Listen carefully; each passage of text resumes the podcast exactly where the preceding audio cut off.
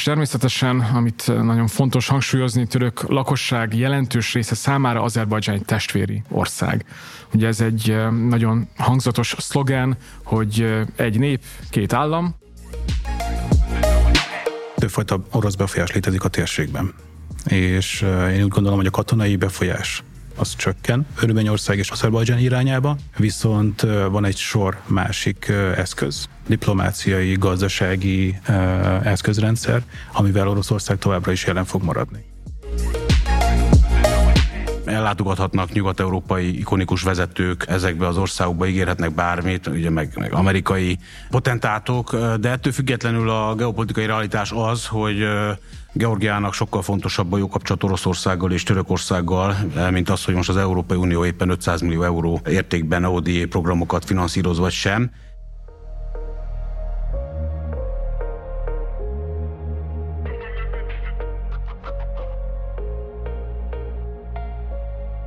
Ez itt a Kilátás, a Magyar Külügyi Intézet podcastje. Kránitz Péter Pál vagyok, az intézet vezető kutatója. Mai adásunkban Hegyi-Karabahról, illetve a Dél-Kaukázus geopolitikai átalakulásáról fogunk beszélgetni Vasa Lászlóval, a Magyar Külügyi Intézet főtanácsadójával és vezető kutatójával, Egeresi Zoltánnal, a Magyar Külügyi Intézet külső szakértőjével, a Nemzeti Közszolgálati Egyetem Stratégiai Védelmi Kutatóközpont tudományos munkatársával, valamint Vigócki Máté Györgyel, a Mathias Corvinus Collegium geopolitikai műhelyének kutatójával. Nincsenek könnyű helyzetben.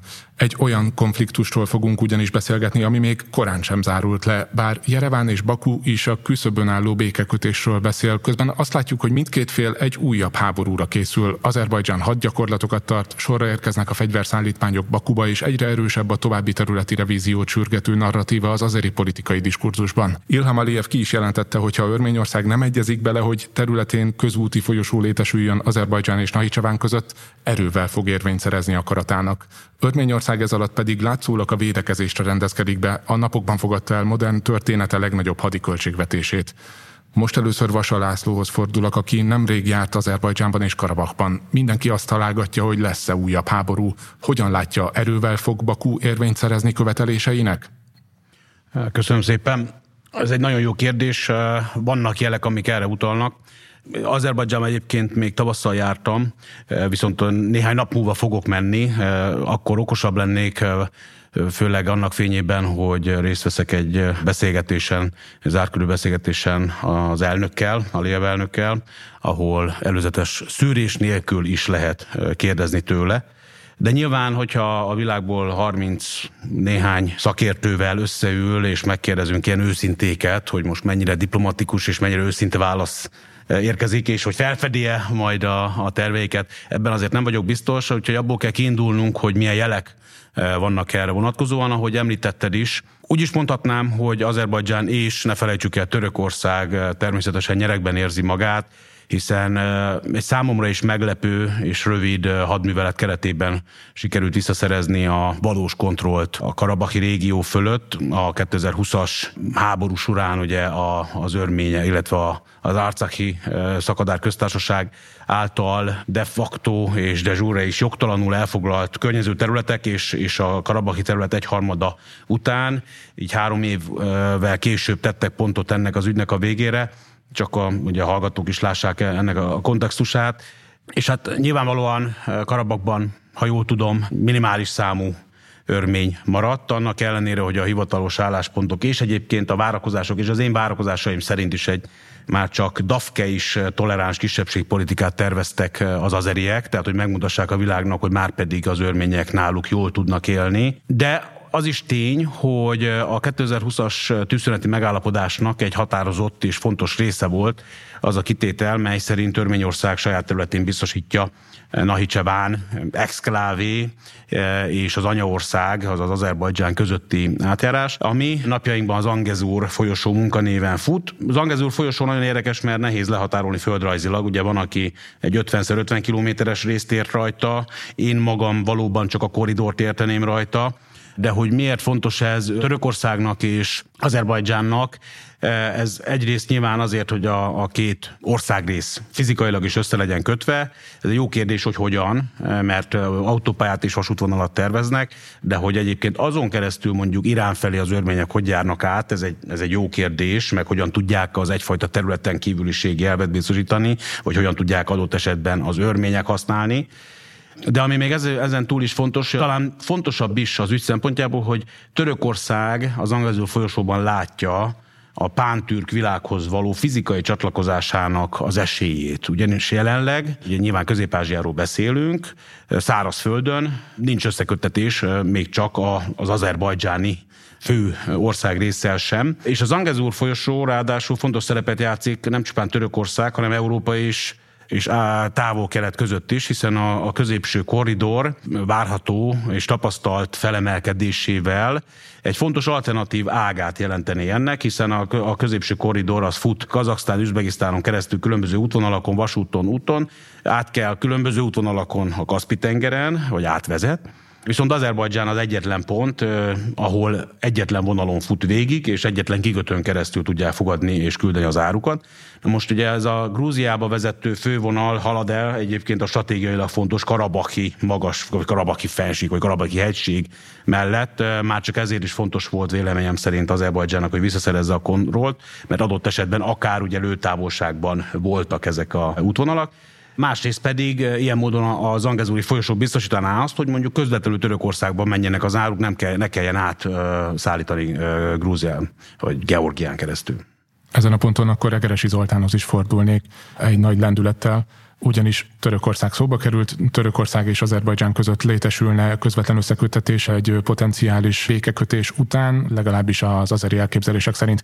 Közelebbről nézve az Angezúr átjáróval kapcsolatban, de távolabbról az azeri-török stratégiai együttműködés kapcsán mik Törökország céljai a Dél-Kaukázusban, ahova már az Oszmán Birodalom örököseként évszázadok óta próbál visszatérni? Köszönöm szépen a kérdést. Nos, ugye a török-azeri kapcsolatoknak rendkívül sok rétege van, és most nem akarok belemenni nyira több évszázados történelmi háttérbe. Itt fontos azt megjegyezni, hogy ugye az elmúlt durván harminc év alatt jelentős változás állt be azért a török-azeri viszonyba. Itt elég csak arra célozni, amikor az első karabahi háború kirobbant, akkor hiába kért Azerbajdzsán bármi nemű segítséget, ugye jellemzően fegyvereket, Törökország ezt nem tudta vagy nem kívánta megadni. Nyilván diplomáciai támogatáson túlmenően igazából Ankarától nem számíthatott Baku semmire, és most viszont azt látjuk az elmúlt pár év kapcsán, hogy Törökország rengeteg területen segítette Bakut, nagyon komoly diplomáciai támogatást is nyújtott, illetve fegyvereket és szakértőket is rendelkezésre bocsátott, ami a második karabahi háborúban egy komoly forpozíciót jelentett Azerbajdzsán számára, és egyébként ez a támogatás, ez, ez csak nő, és, és jelenleg is napirenden van. Aminek az az eredménye, pontosabban ez, amit most látunk, ez az, nagyjából az elmúlt tíz-tizenöt évnek az építkezése, főleg azeri török részről. Ugye Azerbajdzsán nagyon ügyesen épített ki szoros üzleti kapcsolatokat Törökországgal, az egyik legfontosabb külföldi befektető, főleg az energetikai szektorba, nagyon fontos gáz tranzit országgá vált Törökország részben az azeri gáz transzportjának köszönhetően, és maguk a törökök is vásárolnak Azerbajdzsántól gáz, tehát ez egy nagyon fontos tényező, és tágabb kontextusban nézve, ugye bármi érkezik majd keletről, Közép-Ázsiából, Kínából, ugye már az előbb elhangzott középső folyosó kapcsán, az nagy valószínűséggel Azerbajdzsánon fog valamilyen úton módon Törökországba jutni. Persze itt azért azt se felejtsük el, hogy Georgián, Grúzián keresztül is jön mondjuk olajvezeték, vasútvonal, tehát részben ez a mostani Zangezur korridor, amiről beszélünk, az már megvalósult átvitt értelembe, tehát eljut tudnak jutni a javak Azerbajdzsánból Törökországba. Ellenben, hogyha ez mégis megvalósulna, akkor ez lényegesen lerövidíteni az utat, és hát ahogy elnézzük a számokat, még bőven elfér egy új útvonal, vagy a meglévő bővítése, hogy a középső folyosó részvén még több áru jusson el nyugatra, ugye Törökországon keresztül. Ez mindenféleképpen török ö, stratégiai érdek, és természetesen, amit nagyon fontos hangsúlyozni, török lakosság jelentős része számára Azerbajdzsán egy testvéri ország.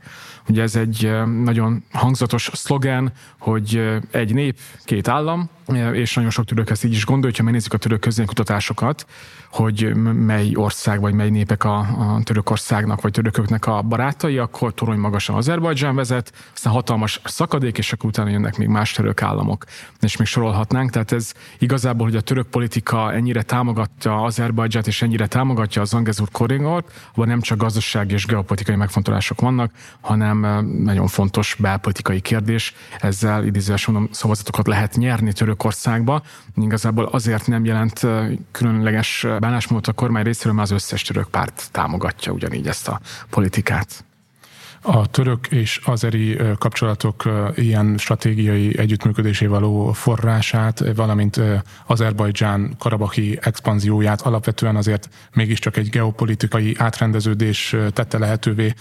Nem csupán Azerbajdzsán megerősödéséről és felértékelődéséről van itt szó, hanem azért bizonyos szempontból többek között az oroszok pozícióvesztéséről is. A karabahi orosz békefenntartók sorra zárták be az utóbbi hetekben a megfigyelői központjaikat, állítólag megkezdték a fegyverek kivonását is a térségből, illetve Örményország ugye azt rebesketi, hogy kiléphet a kollektív biztonsági szerződés szervezetéből. Lehet mindezt pusztán az ukrajnai háborúban való lekötöttségével magyarázni, vagy azért más szempontokat is ugyanilyen alapossággal figyelembe kell venni? Vigócki Máté? Köszönöm a kérdést. szeptember tizenkilencedike óta egészen pontosan tíz állandó megfigyelő helyet és tizenhat ideiglenes megfigyelő állomást zártak be az orosz békefenntartók. És most pár napos hír, hogy befejeződött az orosz békefenntartók rotációja, és nagyon sok eszközt hazaküldtek cserére, illetve javításra. Most ezt nehéz eldönteni, hogy ez azt jelenti, hogy csökkentik a rendelkezés álló eszközöknek a számát, vagy tényleg egy csere történik. Viszont mindenképpen egy befolyáscsökkenést vettünk részre Oroszország részéről. És én úgy gondolom, hogy ez egyértelműen a tavaly elindított nyílt orosz inváziónak a következménye, viszont többfajta orosz befolyás létezik a térségben.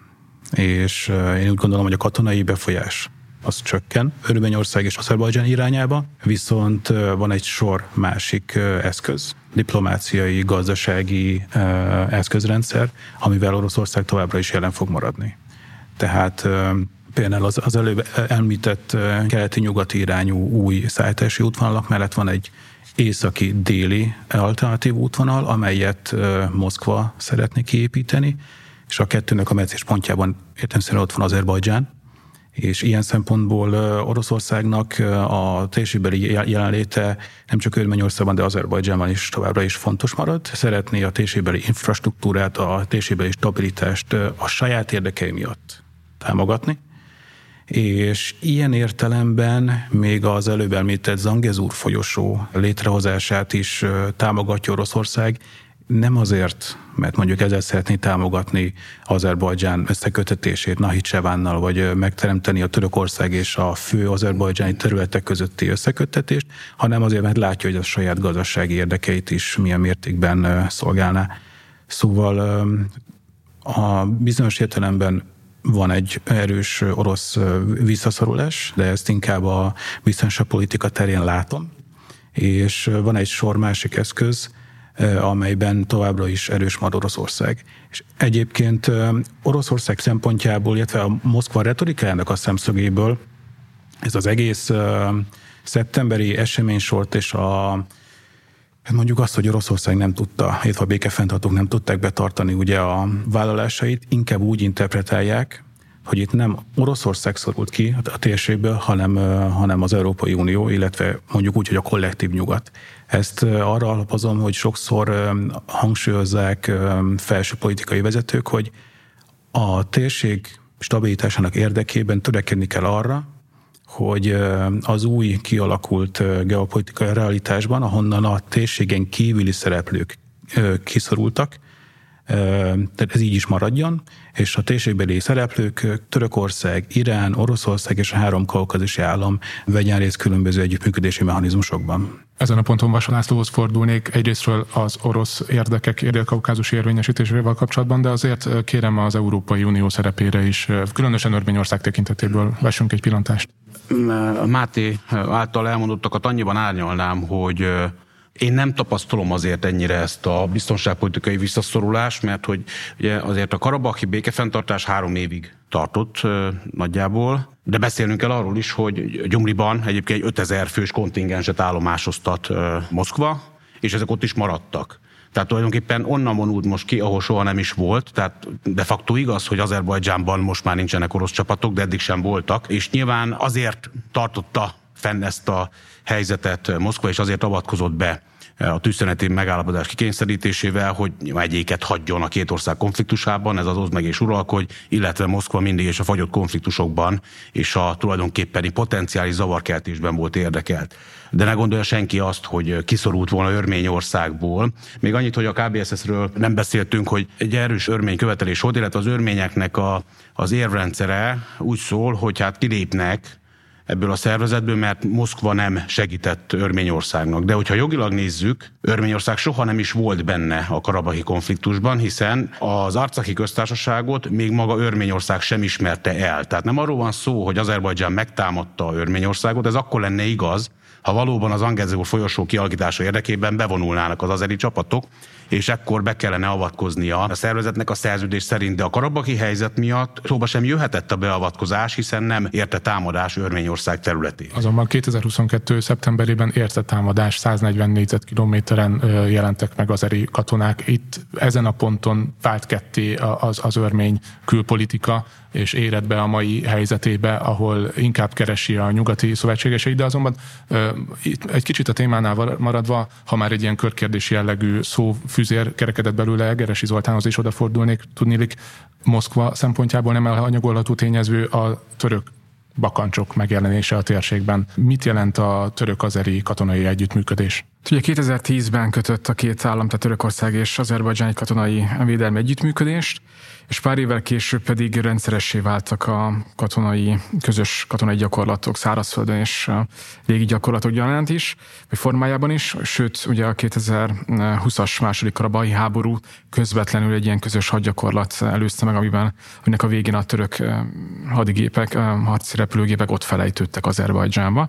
Nyilván azért volt némi szerepe abban, hogy az örmény haderő sem lehetett annyira aktív ennek a konfliktus folyamán. Szóval az, hogy a törökök ott vannak Azerbajdzsánban, ez tény, az más kérdés, hogy tehát itt azért nem állomásoznak török csapatok, nincsenek török bázisok, rendszeresen fölrepülnek arról hírek, hogy lesz vagy formálódnak ilyen dolgok, de igazából a török katonai jelenlét legalábbis számszerűsíthetően azért meglehetősen korlátozott. Az más kérdés, hogy Azerbajdzsán jelentős mértékben vásárolt török fegyvereket. Itt ugye főleg a Bayraktar té bé kettes drónokat szokás kiemelni, de itt rögtön megjegyezném, hogy azért nem csak török drónokat vettek, hanem Izraellel is nagyon jó a katonai együttműködés. Nagyon sok izraeli drónt bevetettek a háború, a korábbi harci konfliktusok kapcsán, és Törökország alapvetően minden téren támogatja Azerbajdzsánt. Ugye az is fölmerült, mivel az első karabahi háború idején Törökország lezárta az Örményországgal határos határátkelőket, hogy amennyiben megszületik a béke, akkor természetesen itt Törökország is hajlandó újranyitni és teljes messzélességgel támogatni a szállítási útvonalak újraindítását, nem feltétlenül csak Zangezur korridor tekintetében, hanem más határszakaszokon is, és ez pedig hosszabb távon Örményországnak a nemzetközi gazdasági vérkeringésbe való visszaintegrálódását jelenteni, hiszen két nagyon fontos szomszédjával gyakorlatilag az összes határ le van zárva, ugye Törökország és Azerbajdzsán. És ugye ebből a szempontból a, itt a török jelenlét az újdonság az előző évek, évtizedekhez képest a Kaukázusban. Tehát ugye az oroszok, ahogy én olvasom ezt a konfliktust, igazából ez a válság csak megmutat, hogy ki mennyire erős. És mivel Azerbajdzsán az, az előző két évtizedben, két és fél évtizedben köszönhetően a különböző energetikai megállapodásoknak elkezdett megerősödni. Ugye volt olyan év, amikor tizenöt százalékkal bővült a gé dé pé, ugye az azerbajdzsáni katonai költségvetés az már nagyon régóta messze fölülmúlja az örményt, és ennek köszönhetően egy megfelelő külpolitika végrehajtásával, a török szövetségnek a kiépítésével igazából Azerbajdzsánnak sikerült megerősíteni a pozícióit más nagyhatalmakkal, ugye Oroszországgal szemben is részben, de, illetve Iránnal is. A korábbi évtizedekben akárhányszor fölmerült a karabahi konfliktus, akkor mindig valahogy az is szóba került, hogy ugye geopolitikailag a síta Irán, a keresztény Örményországot vagy örményeket támogatja, pont azért, hogy ugye ne sikerüljön körbekeríteni északról, másrészt pedig a saját azeri kisebbsége kapcsán is. Úgyhogy ebben a helyzetben azt láthatjuk, hogy igazából ez a török-azeri tandem ez nagyon jól működik, és Irán sem volt képes igazából ennek a idézőjelesen sikerét megakadályozni, még a mostani szeptemberi konfliktust is gyakorlatilag annyira gyorsan, hogy egy nap alatt véget értek a harcok, hogy Teherán nem nagyon tudott ezzel ellen tenni semmit, és nem is látjuk, hogy azóta jelentős lépéseket tett volna ennek érdekében. Az oroszok pedig tűnik elfogadták a status quo-t, és nem voltak annyian erőben, olyan erős, amileg is nem volt meg az a politikai akarat, hogy Azerbajdzsánt meggyengítsék, vagy megakadályozzák az azeri lépéseket az utóbbi hónapokban, és még annyit tennék hozzá, hogy igazából ez a háború alapvetően három évvel ezelőtt, tehát kétezer-húsz őszén eldőlt. És Oroszország, nyilván itt a kolléga részletesebben fog erről beszélni, nagyon sokat várt azzal, hogy itt egy fegyverszünetet megkössenek. Aminek gondolom megvolt a saját belpolitikai, külpolitikai érdeke is. Én azt gondolom, hogy egyrésztről most érdekes lenne elkanyarodni Irán irányába, vagy visszatérni uh, Moszkvába, azonban, uh, hogy visszatérünk kifejezetten a Dél-Kaukázusba, ugyanis itt egy, az egész régiót átfedő folyamatokról van szó. Uh, azt hiszem, vethetnénk egy pillantást a régió két másik konfliktusára, Abháziára és Déloszétiára. Dmitri Medvegyev a nyáron azt nyilatkozta, hogy Oroszország kész bekebelezni, bekebelezni a két vitatott státuszú területet. Ez azonban egy potenciálisan uh, újabb uh, frontot nyitna Oroszország háborújában, erre nyilván nincsen nagy szüksége az orosz katonai vezetésnek, azonban grúziai egyes ellenzéki nacionalista oldalon is van arra igény, hogy kihasználják az orosz figyelem és erőforrások lekötöttségét Ukrajnában. Ez nyilván egyelőre kisebbségben van. Mindazonáltal érdekes ellamentálni azon a kérdésen, hogy a grúziai konfliktusok is nyerhetnek el fegyveres megoldást belátható időn belül. Vigócki Máté? Először szeretném azt kiemelni, hogy Medvegyevnek a szavait azért párszor el kell osztani. Tehát neki leegyszerűsítve, hogy úgy mondjam, az a dolga, hogy mi hangzatosabb kifejezéseket vagy kijelentéseket tegyen, beleértve nem tudom nyugati városoknak, országoknak az atomfegyverekkel való meg- megtámadását is. Tehát én az ő tweetjeit annyira komolyan nem venném, de a kérdés az értelemszerűen az releváns. Viszont annak ellenére, hogy ez is egy befagyott konfliktus, el nem ismert országok vannak a, a fókuszban, nagyon sok mindenben nem egyezett meg a hegyi-karabahi helyzettel. Egyrészt Grúzia azért az elmúlt évtizedekben pár háborút vívott ebben a térségben, meg, meg ezekért a területekért, és mindegyikben súlyos vereségeket szenvedett, és amennyire én látom, komoly erők nem hangoztatják azt, hogy ezeket a területeket katonai erővel vissza lehetne, hogy vissza kellene foglalni, és amennyire én látom, a lakosság támogatottsága sincs meg a katonai eszközök használatára. A másik különbség az, hogy Abházia és Déloszétia az Oroszország által elismert ország. Itt vannak ugye orosz erők és szomszédos Oroszországgal is, tehát itt olyan erők vannak Oroszország részéről, akik vissza is lőnének Hegyi-Karabahral szemben. Amit még kiemelnék, az az, hogy Georgia nem rendelkezik olyan erős hadsereggel, mint Azerbajdzsán, és azért Oroszországnak is sokkal több eszköze van, hogy biztosítsa Georgiát abban, hogy ne akarja ezeket a területeket visszafoglalni. Van például egy terv arra, hogy ha jól ejtem ki, Ocsamcsirében, ami egy abház kikötőváros, ott egy orosz katonai kikötőt építsenek, de ugyanígy van arra terv, hogy Georgia tengerpartján, Anakliában építsenek szintén egy kikötőt, amiben európai, kínai és orosz befektetők is részt vannak venni. Tehát Oroszország komoly infrastruktúrális befektetésben jelen van Georgiában, és például Abháziában is, plusz amennyire én látom, Déloszétia lakossága részéről van arra igény, hogy csatlakozzanak az Oroszországi Föderációhoz, de az Abházia esetében ez nem létezik. Tehát én úgy gondolom, hogy ezek a pontok azok, amiket ki kell emelni, hogyha össze akarjuk hasonlítani a Hegyi-Karabakkal. Szóba került az Európai Unió jelenléte Grúziában. Pont a napokban született meg az újabb Európai Bizottsági jelentés a bővítéspolitikáról, és Grúzia esetében nem történt számottevő, de mégiscsak valamiféle előrelépésnek lehetünk tanulni. Az Európai Unió gazdasági érdekeit és stratégiai érdekeit a Dél-Kaukázusban milyen eszközökkel tudja potenciálisan érvényesíteni Vasa László? Igen, valóban nem volt bölcs dolog az é u részéről, hogy hát Ukrajna esetében nem mondom, hogy érthető, de világos, hogy mi volt az indok, hiszen ők, ők tulajdonképpen a sor végén kullognak a felkészültség tekintetében, hogyha az é u egyáltalán tagjelölti státuszáról van szó. Erősen csalódottnak érzik magukat azok a balkáni és kaukázusi országok, leginkább nyilván a Kaukázusban egy ország, Georgia, akik nem tudtak előrelépni a csatlakozási folyamatban. Szóval nagyon, nagyon érdekes, hogy az é u szeretné magát világban potens tényezőként láttatni, de tulajdonképpen nem az, sem Közép-Ázsiában, sem a Kaukázusban. Tehát természetesen ellátogathatnak nyugat-európai ikonikus vezetők, ezekbe az országokba ígérhetnek bármit, ugye meg, meg amerikai potentátok, de ettől függetlenül a geopolitikai realitás az, hogy Georgiának sokkal fontosabb a jó kapcsolat Oroszországgal és Törökországgal, mint az, hogy most az Európai Unió éppen ötszáz millió euró értékben o dé á programokat finanszíroz vagy sem.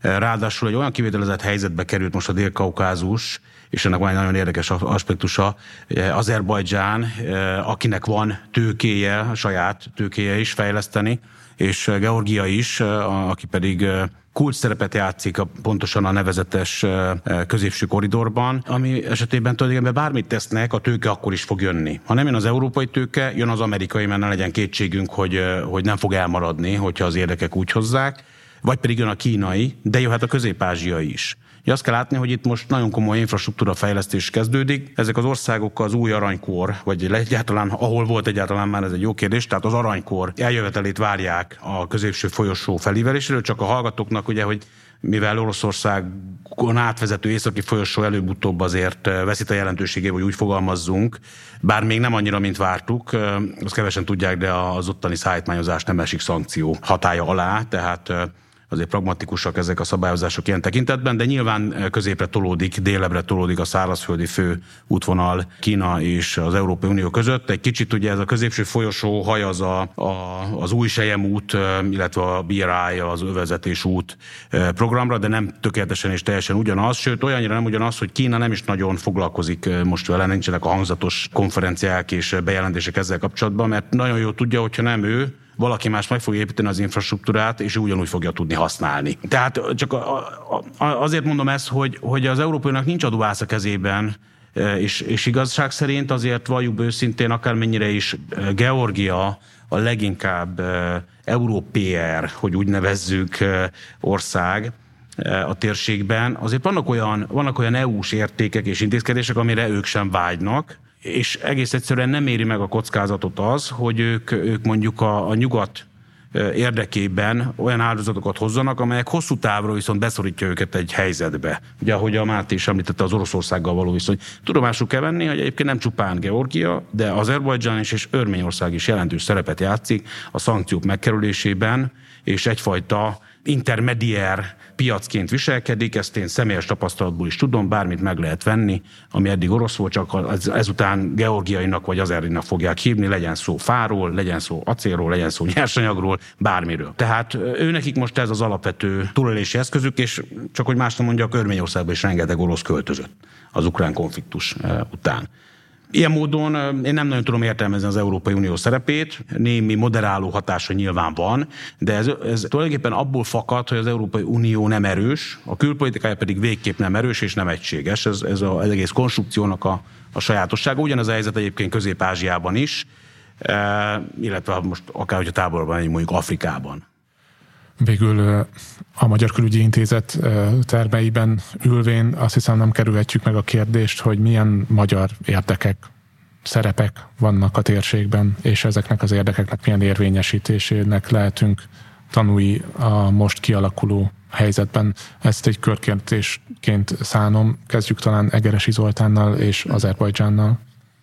Nyilván magyar érdek alapvetően régióban az, hogy stabilitás legyen, ugyanis ez de mellett, hogy akkor csökkenti egy újabb konfliktusok a kialakulásnak a lehetőségét, alapvetően azt fogja lehetővé tenni, hogy nőjön a kereskedelem, úgy olyan kereskedelmi útvonalak alakuljanak ki, ami hosszabb távon Magyarországot is elérik, vagy valamilyen úton módon Magyarország ezekhez vagy kapcsolódni tud, tehát ebből a szempontból ez egyértelmű, egy jó kapcsolatok kiépítése az, az magyar érdek, és ami Azerbajdzsánt illeti, ugye az nagyon fontos kereskedelmi partnerünk, a MOL jelentős beruházásokkal az utóbbi években megjelent az azeri piacon, számos kisebb magyar vállalat is jelen van, és tekintve azt, hogy Magyarország nyit a török világ felé, ugye Azerbajdzsán részben egy hídfőállásként is szolgált a keleti terjeszkedésünk tekintetében, tehát ebből a szempontból amennyiben a kereskedelmi folyosók épülnek, javulnak a kapcsolatok, az mindenféleképpen helyzetbe fogja tudni hozni a magyar cégeket, és még egy dolgot megjegyeznék, ugye Magyarországnak nagyon jó a imidzse Azerbajdzsánba, és nagyon sok azeri hallgató is igyekszik Magyarországra jönni, nem csak az ösztöndíj programokkal, hanem azon túlmenően is, úgyhogy igazából a, nem csak az államközi kapcsolatok javulnak, és mondható az, hogy jó állapodó vannak, de a személyes kapcsolatok is egyre inkább fejlődnek. Vasa László. Így van, Azerbajdzsánban járva én is így tapasztalom, sőt Magyarországon is, hiszen rengeteg azeri hallgatóval találkoztam, sőt nekem is van védett azeri pé há dé hallgatóm, nem is egy. A térség többi országa vonatkozásában Georgiával is kiegyensúlyozottak a viszonyok. Ugye nem alapozunk az, a testvérség tudatra, hiszen azért azt fontos megemlíteni, hogy Azerbajdzsán és egyáltalán török világ esetében a magyarokat rokonnak tekintik a a közös gyökerek okán, és ez nagyban megkönnyíti a kapcsolatfelvételt, kapcsolatápolást, és egyébként az üzletet is. Ami a probléma az üzlet tekintetében, hogy, hogy ezek a tényezők és az igen aktív magyar külpolitika a térségben megnyitja a kapukat, csak a magyar gazdaság szereplői nem feltétlenül alkalmasak még arra, hogy ezt olyan mértékben kihasználják, ahogyan az elvárható és kívánatos lenne, de ez tulajdonképpen a politikától abszolút független, ez az átmenetnek a következménye, hogy nincsen meg az a erős kis és közepes vállalkozó réteg, amelyik tud és szándékozik a külföldi piacokra lépni. Ettől függetlenül azért optimista vagyok, és, és jól haladnak a dolgok. Hát Örményország esetében nyilván a kétezer-tizenkettő után megromlottak a viszonyok olyannyira, hogy még a diplomáciai kapcsolatok is tulajdonképpen megszűntek. Ez most az utóbbi időszakban változni tűnik. Ugye most újra lesz diplomáciai képviselet egymás országaiban. Magyarország igyekezett egyfajta mediátori szerepet betölteni az azeri-örmény konfliktusban, és ha jól tudom, különböző segélyprogramok is alakulóban vannak, illetve megtörténtek már a Covid ideje alatt is, tehát mi tesszük folyamatosan a gesztusokat.